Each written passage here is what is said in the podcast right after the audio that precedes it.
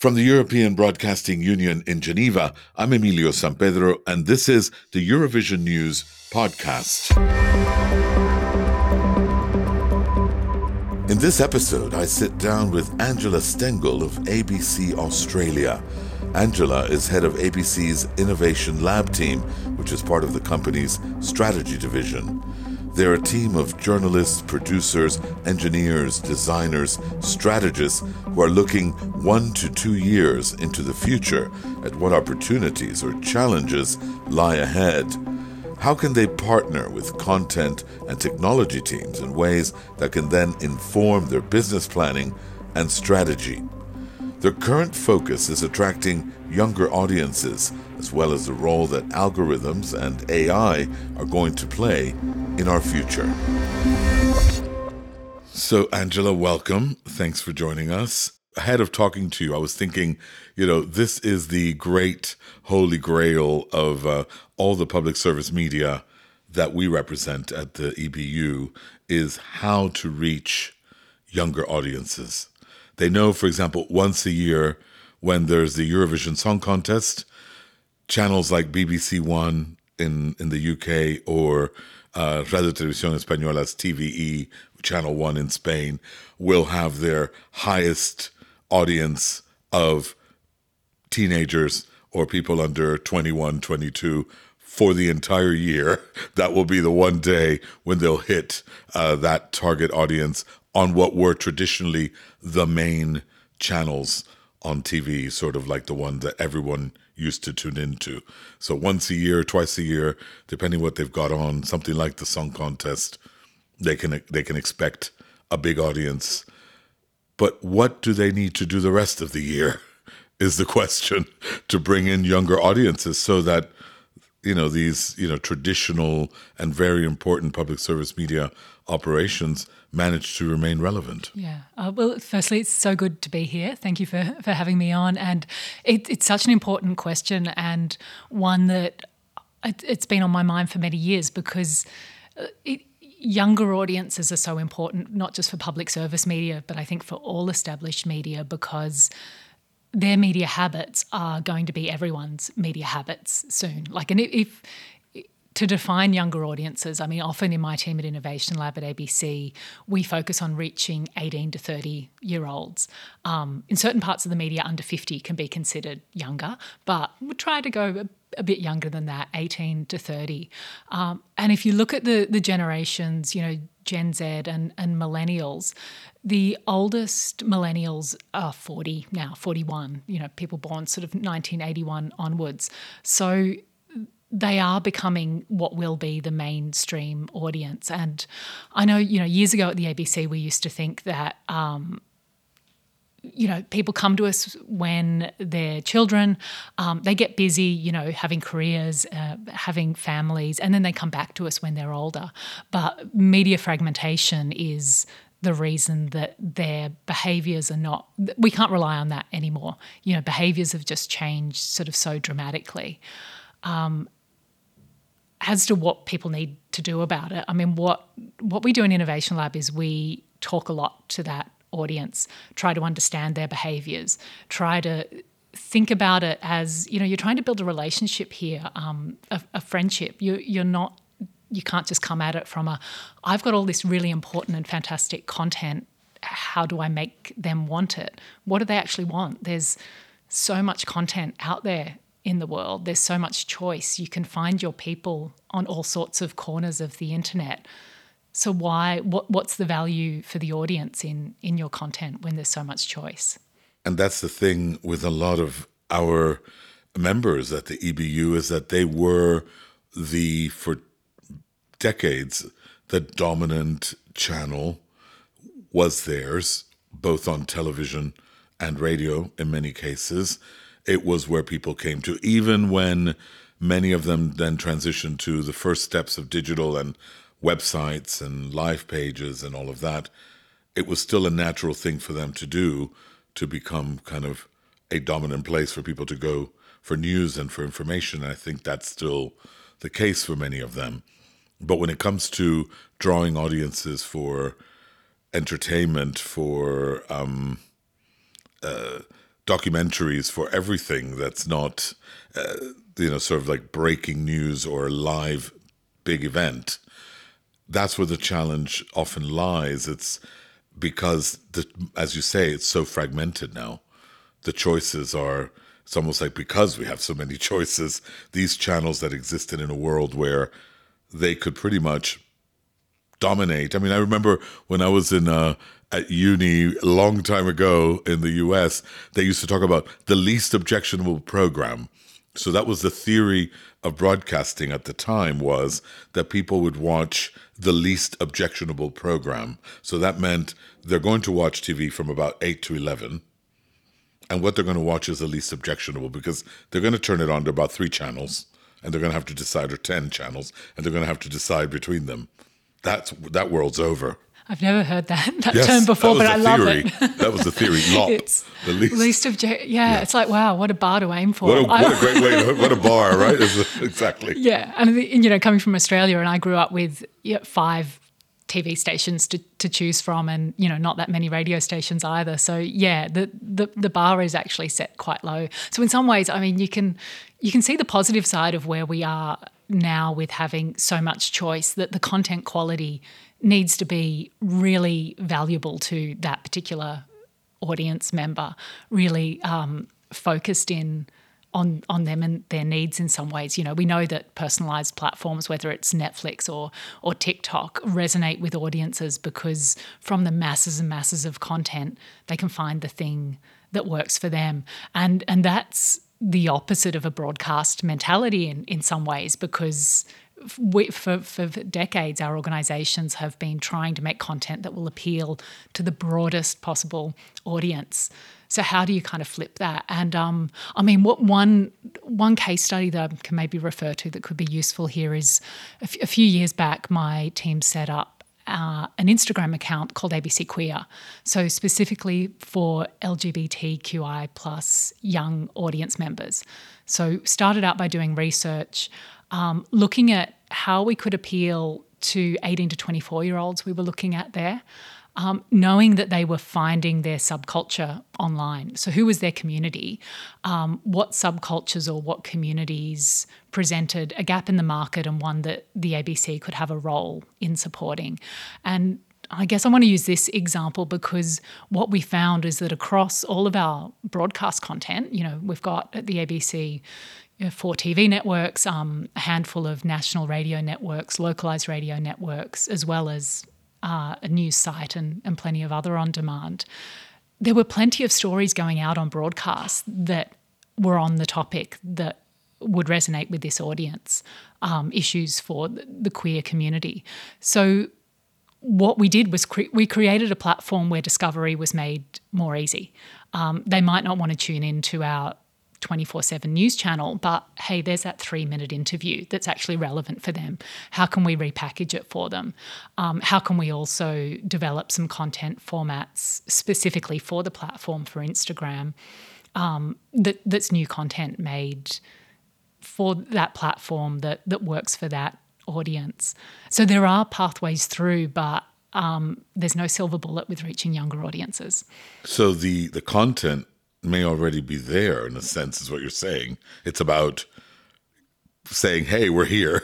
Look at it. Yeah. yeah how do you package it up and distribute it in a way that that gets the attention of the audience? And and I guess I should say, with, with this particular example, I remember when it was first being started up as a, a pilot, and um, yeah, being led by a, guy called Omar Samad in my team, and um, Mon Schafter was the editorial lead, and and I kept asking questions about, oh, are there ways we can sort of automate more of this finding of content through you know metadata? How do we, how can we kind of how could we generate more subculture verticals at scale? And they eventually got across to me that what made this platform work was that they'd created a community there. They'd created a trusted community. They were getting back to comments. They were moderating. They were making it a space that was a good space to be in. Um, and that doesn't necessarily scale, but then I guess it's sort of a how do you trade off a, a million viewers for one evening here versus a community of 50,000 people who really love what you do. And, and perhaps that's something we need to do in, in established media or, or public service media. How do we put a value on, on what we're trying to do for our audience? Um, and perhaps traditional me- measures of big reach numbers alone can't be it. Right. And and does that audience that goes to that specific niche uh, site that we're talking about, does it then get led back to to the sort of main channels, as it were? Yeah, a, a great question and one that we we've talked about a lot over the the years at the ABC. Uh, the the short answer is it's not directly about bringing them back to our platforms. And I think if you specifically go into trying to reach young audiences on social platforms with the goal of bringing them to your own, you've got the wrong agenda. Like, how do you create a good experience and, and tell good stories for audiences where they want to be? Um, once you've established that, then yeah, you can think about bringing those audiences onto your own platforms. And for this example with ABC Queer, I mean, that was set up a few years ago. Um, that that whole area of, of content and the community dr- driving it at the ABC, we've got a really strong um, staff led group called ABC Pride, has meant that we, you may have heard of an event called the Sydney Mardi Gras. I think it does get some Yes, pretty indeed. big coverage around the world. Um, world Pride also came to Sydney for the first time ever this year, and ABC had the rights to it. So when ABC Queer launched a few years ago, you know, there were detractors. There were people saying, oh, this feels a bit risky. Do we want to do this particular thing for young audiences? Uh, but it was important to sort of fight through. And now, a few years later, we've got that solid audience of young people and we can tell them, hey, we've got the live coverage of Mardi Gras on our iView platform. We're covering World Pride. You know, read about it here, watch it here. And then it's a complete offering. And it's you know, I guess it's authentically an offering that that would work for the audience, and it's not just about click throughs. Mm. You've done a, a lot of work on podcasts, and I know you're quite um, well. We're ha- happy to have you on our podcast, obviously, but I know you're you know you're really keen on on helping uh, identify or helping people identify what is their raison d'être, you know, the reason for existing on this podcast. Because nowadays there are just so many of them, aren't there? All of a sudden, I can remember just some years back, not very long, and it wasn't like that. But the market's really blossomed into this huge area, this huge space of choice. So, how does one uh, launch a podcast that gets heard? Uh, yeah, there are so many podcasts now, so much competition. I mean, but that's also a good thing. Like nobody ever says there are so many books, there's too many books, or there's too many movies. But, True.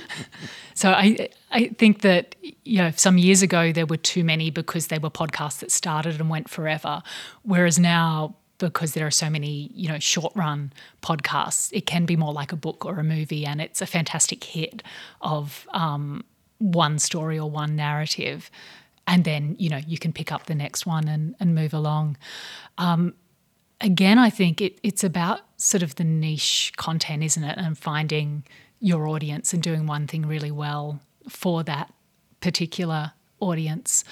Um, in my team and innovation lab, where I mean, it's very early on, but we're just starting a new project around Gen Z audio innovation. And I guess what I'm interested in here is how are how are young people, you know, under 30s consuming podcasts? If you think about, you know, at the lower end of Gen Z, um, they they mostly don't know a world without Spotify or without podcasts. So how are they discovering their on-demand audio world? And what what we're doing with this Gen Z audio innovation project is we're starting by putting the decision making power in the hands of the Gen Z audio makers in the organization. So, coming up next month, we're running a boot camp with a few days where these people can start workshopping their ideas into um, a podcast.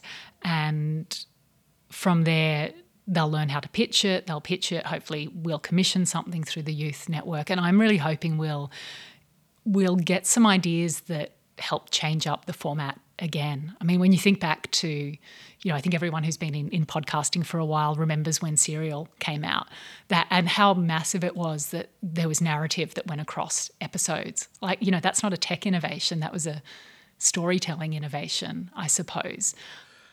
I worked before I came here, I worked on a, a very bizarre podcast in a way because it's extremely successful at the BBC World Service, but it's not a podcast in the way we're describing. So it's called the Global News Podcast, and it's really like almost a slightly podcasty version of our news programs that we made at the BBC and that they make at the BBC World Service. The difference being the way you treat it and the way you present it to the audience, and rather than a radio news bulletin.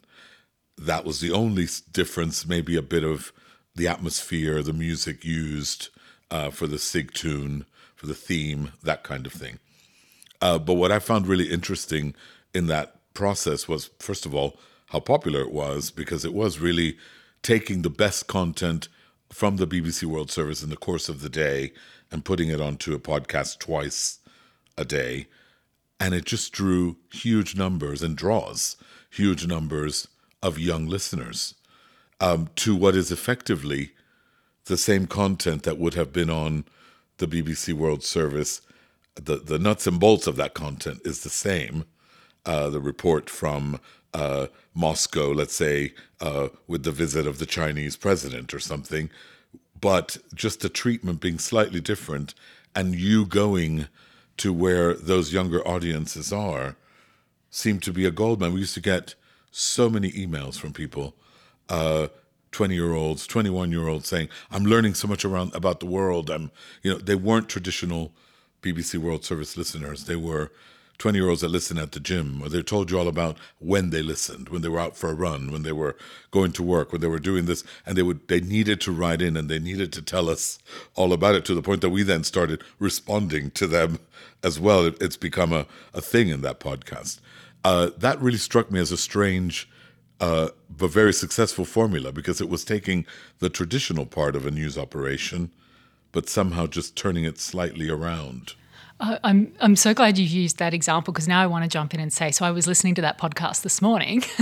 not that I'd not that I'd sort of put myself in the younger end of that demographic, but now I want to tell you why I listened to it. I wasn't out running, but um, I I think uh, being in you know a French speaking country at the moment, I wanted some news and I put on the TV in the hotel room last night and it was in French. I don't speak French. And this morning I'm like, well, I want to stay up. There, I could see there was um, a news story happening in France. I couldn't quite follow it. And so I wanted a podcast that would connect me to where I was in the region. And so I searched for, you know, BBC World News, came up with it, listened through, and and certainly had a passing thought of why don't I listen to this all the time? I want to be connected to the world news, not just Australian news. So yeah, it, it's when you when you think about it, it's high quality content. It's doing something that you can't get anywhere else, and it, when it's on the platform that the audience is looking for that content, it's performing a good service, right? Like I wouldn't have known how to listen to live radio. Like I probably would have needed to download a new app who knows how to find a radio in a hotel room.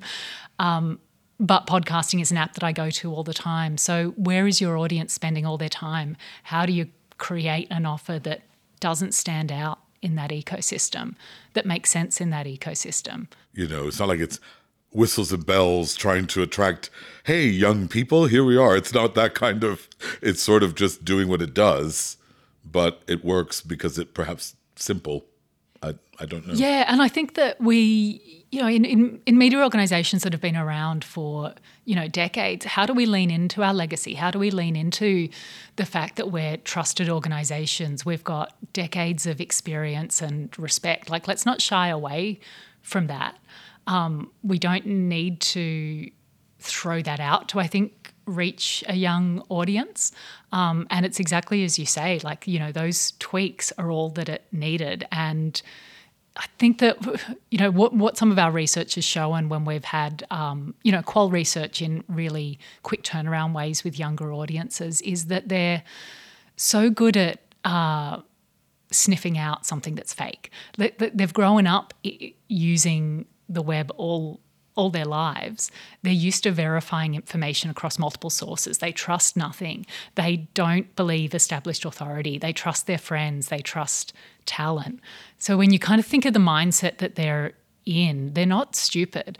Um, they're going to sniff you out if you're not being who you authentically are on a platform, if you don't understand that platform sort of intuitively. So I, I think the push is then on for media organizations to genuinely be on certain platforms. So I guess, you know, we've just been talking about podcasting here and podcasting, you know, for, for say that BBC example. And that's a format that I think we've all, you know, known so well because, you know, podcasting's been around since what? I remember discovering it in 2005 or whatever. Mm, yes. That's a pretty slow burn. Whereas if you look at something like TikTok, how can you genuinely understand it you know, enjoy it, you know, respect what's happening there.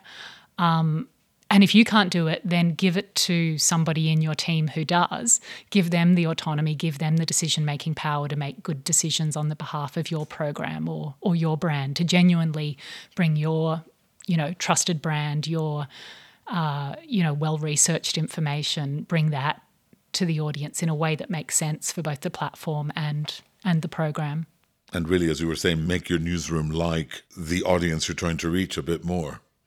Yeah, yeah, make it fit in. And I think what we we've found. Um, we've done a number of projects that have been more sort of talent focused in the past couple of years in in innovation lab knowing that talent is what it seems to be resonating most with younger audience members on these platforms, like particularly Instagram Reels and, and TikTok. It's it's less about brands and it's more about an individual. So you know, influencers is is one way of putting it. We we say more it's about creators, and by investing more in in those particular creators and creators that are in niches as well. So, for instance, we've you know outside of the news area because ABC's you know broadly entertainment, information, news. Um, we've had a, a TikTok creator who's very focused on art history, another one just um, focusing on sourdough baking, um, another on gaming, health. They're topics that we cover anyway. So they're topics that we can authentically own on that that platform. Um, and what we can do by you know, investing in that talent, having them on that platform, build an audience for them and for us. But then these creators have specific knowledge as well, which we can bring on platform as well. So, which one do we want to commission for a podcast? Which one should get a regular segment on, you know, a news TV breakfast program or a radio program? Like, how do you help then give the creators a portfolio kind of career across your media organization because I guess that's that's the place to discover new talent now and um, and the pipeline for radio and TV doesn't quite fit that so that's why we started looking more for digital opportunities um, for people who don't traditionally want to go through the rank the ranks of being a breakfast presenter being an all-nighter producer like you know those jobs that tend to be the ones you have to work through the for classics, years. yes. Yeah. And, and it's interesting you say that because I think not too many years ago, 5, 10, 15 years ago, when they would start bringing in a, a, YouTube celebrity onto like a reality show or something like that, there was always this sort of like slight disdain for this YouTube celebrity, whoever they were, as opposed to the reality TV star that was also there who was not exactly, you know, hadn't been out doing, you know, rounds of uh, Shakespeare or very serious drama either yeah. uh, on you know, to earn their chops, so to speak.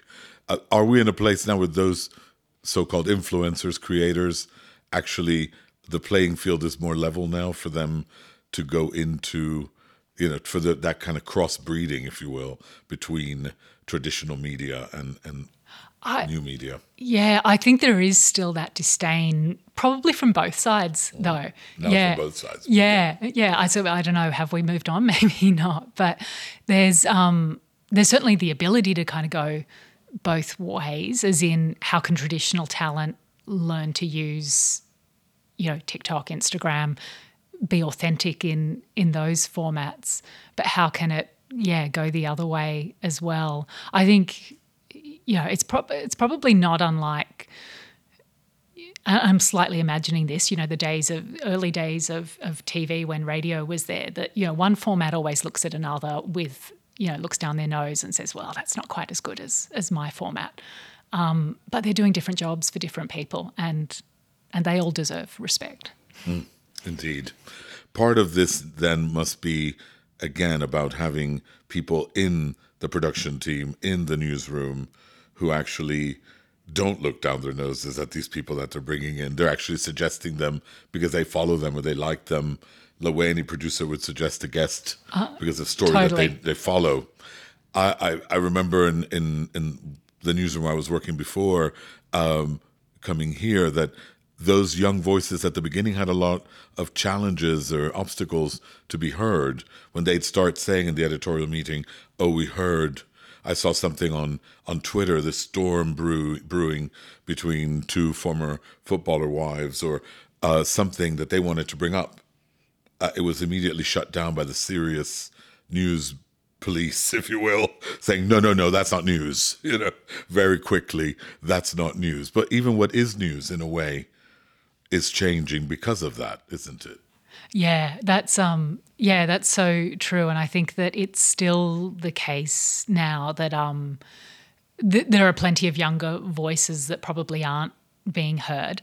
Um, and it's not that it's one or the other, it, it's both. Like I think I've got plenty of examples of where we've brought in a, a younger creator um, and they learn so much from being part of the ABC, from having sort of the mentorship of, of older, not just older, but more experienced editors.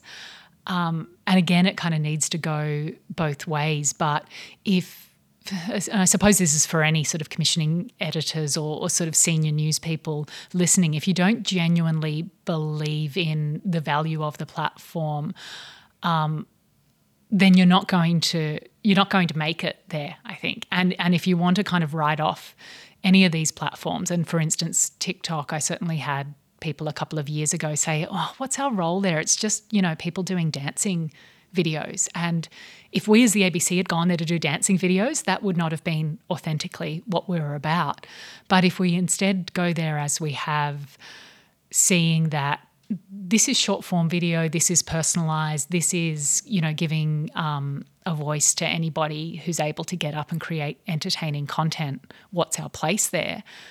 That's a sort of different way to look at the platform. And I think that what we've seen, again, just in TikTok in the last year or so in particular, is people who are well respected for their um, their specific area of expertise. Um, so that could be in news. You know, for us, we've had an art history TikToker, Iconoclast, who had sort of half a million followers, was doing a master's in Cambridge, but actually a, a woman from Melbourne we commissioned her to do a, a 20 by one minute art history series in Australia.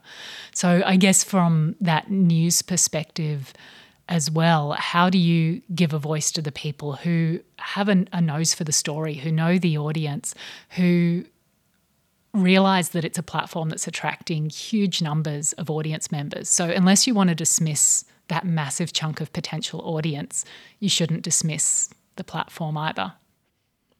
Now we've been talking about all of these innovations that you've been looking into, all this these different uh, approaches, and along with that comes AI and apps like Chat GPT. Um, have you been working with that at all uh, to see how it can be, you know, kind of used or, or utilized for uh, programming. It's become such a massive topic of interest lately, hasn't it, for a really general audience since ChatGPT came out? Yeah, I mean it's I mean it's personally of interest to me because it's where machines and humans come together and you could say that about, you know, everything from social platforms through to the web to podcasting. It's where the content and the machines can come together is a really interesting space and I think machine learning is you know such a complex version of that. Um, yeah, over the past year, I've been looking into how we could apply AI at the ABC. Um, and this started sort of earlier last year with just doing some research into what was happening around the world in, in media, you know, who was using ML, machine learning, for uh, everything from recommendations through to transcription, translation, some of those more practical areas of, of AI application. Um, and we started doing some work before the hype of ChatGPT and DALL-E um, had come about. And this really helped us to sort of step through what does it mean to bring journalists and machine learning engineers together. Um, one of the pilots we did last year was part of the London School of Economics Journalism AI Fellowship, which brings together engineers and, and journalists. And uh, Gina McEwen, who's the innovation editor in my team, along with our machine learning engineer at the ABC, Gareth Seneque, were part of this fellowship and they joined up with a Spanish startup called Newtral to develop a fact checking tool. Um, and we're soon to pilot that in the newsroom. But what I found really interesting and what I learnt from from their involvement in the fellowship was all the steps we had to take along the way to be able to trust using these tools in the newsroom. So, for instance, um, always having a human in the loop. Like the, there is no set and forget with AI um, or machine learning tools. They're they're always learning, so you need a human to be always training it. And the humans with expertise in this um, instance are journalists in the newsroom. So that meant that when training this tool to be able to sort of spot um, false claims from politicians, we got a political journo to do the data tagging. So we'd sort, sort of thought, oh, can we get a media student to do this? It seems like a, a sort of a, a low level task where we need to just tag data. That's a bit bit boring. Uh, but if we want to be able to interrogate this algorithm in years to come, we want to be able to say this data has the same sort of robust. Uh, you know, it was built with the same robust knowledge as a political reporter, the same knowledge of our editorial policies as an as a as a reporter. Um, and we also sort of learnt that along the way, we needed to be able to document the training of this tool in order to be able to interrogate it down the track as well. So it, it's not going to be good enough if, you know, in a few years' time we've been using a tool, it spits out a certain result, we keep using it, and we don't know how it got there. So we need to be able to reverse engineer results that are being spun out by um, by AI tools, which is I think part of why ChatGPT has got so many journalists, you know, up in arms because it's not spitting out factual information a lot of the time. Um, I don't particularly care that it's not spitting out factual information because humans don't spit out factual information. Like if you read a thousand books and you recite something to me, you might get some bits wrong. But the the what is so kind of magical about ChatGPT, about image generation tools like Midjourney and DALL-E, is how how well it compares to a sentence written by a human, or how well it compares to um, an artwork that's been painted by an actual human. You might know of the the story of uh, I can't remember the artist the artist I use an inverted commas name, but he won the digital category of the Colorado State Fair with an artwork that was created putting text prompts into DALL-E, and it looks it's stunning. It's a stunning piece right. of art, and and I think that what's important to remember is this idea of a human in the loop. That the, the guy who won the competition, he had to come up with the text prompt. He had to have a vision for what he wanted, and he kept putting in a text prompt to create this artwork. And then he also knew when to say stop. Like that's good enough. I want that one. So a human either end of the machine, and the machine as a tool is, I think, where it will be going for us. Um, and you know, with Microsoft having such a big investment in um, in this technology, you know, it is, and they've announced it now. It'll be turning up in programs that we use every day. And once again, it's a tool. It's a tool for us. So how do we use it? How do we how do we make it um, you know shorten the time that we take to do a certain task? How do we use it in ways that works for us in the media and not be sort of scared by by the, the falseness of, of what it could be. It's not news gathering. Right. yes. It's not news gathering, but it can certainly help you get there. And, and as you say, one of the things that's most impressive is the sentence structure of some of these uh, apps like ChatGPT. I've I've tried testing it and, and, found some things you could you could query, and as you say, same goes with, with humans. But the sentence structure, the grammar, mm. is spot on. And I've I've been playing with it um, just as a sounding board. You know, if I'm trying to write a document and I'm getting a bit stuck on it, can you please rewrite this sentence? I don't say please to ChatGPT. I'm saying right. that because I'm sitting here with you humans. right. Okay. Well, one last question for you, and it's kind of the crystal ball question that you know we get asked. We we hear every time we meet with uh, members uh, here at the EBU and at news committees. Uh, you know, there's this sense of doom and gloom sometimes about where we're all heading in the news media, in the media in general, public service media. Do you feel that way? Not at all. I think I, I wouldn't be working in innovation for public service media if I felt doom and gloom about the future. Um, I think that we can be, this probably goes for any business, we can be our own worst enemy because we're working on the problems. They're front of mind. But I sometimes try to take the perspective of somebody outside looking in, and and it goes to that thing of our our all of the all of the things that are our you know unique value proposition, and it's it's everything from our legacy, our trusted reputation, um, the thousands of humans we have working for us who know the industry kind of in and out. These are things that our competitors, whether it's streaming giants or you know tech companies, they don't have. We've got something different to them. How do we leverage the thing that is different? And how do we think about what the audience really needs from us? And and the challenge will be changing from what we've been in that one message for all what was the phrase you used earlier? Least you, objectionable least programming. Yeah, we need to get away from least objectionable programming to being the absolute best programming for that particular audience segment. Because I think if you do something really well for a targeted audience, it'll probably resonate with a much broader audience. But you have to start with being kind of targeted. And yeah, there's no sort of shortage of genres, topics, types of storytelling that that we can do in the media, and the machines aren't going to do that.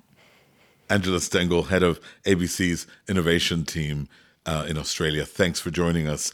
And I'd also like to say welcome aboard to ABC, which has just recently joined the EBU as one of our uh, news exchange partners.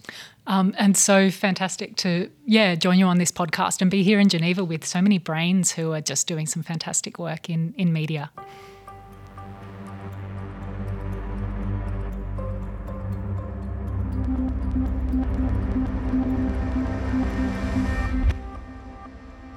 You've been listening to the Eurovision News Podcast. We hope you enjoyed this episode.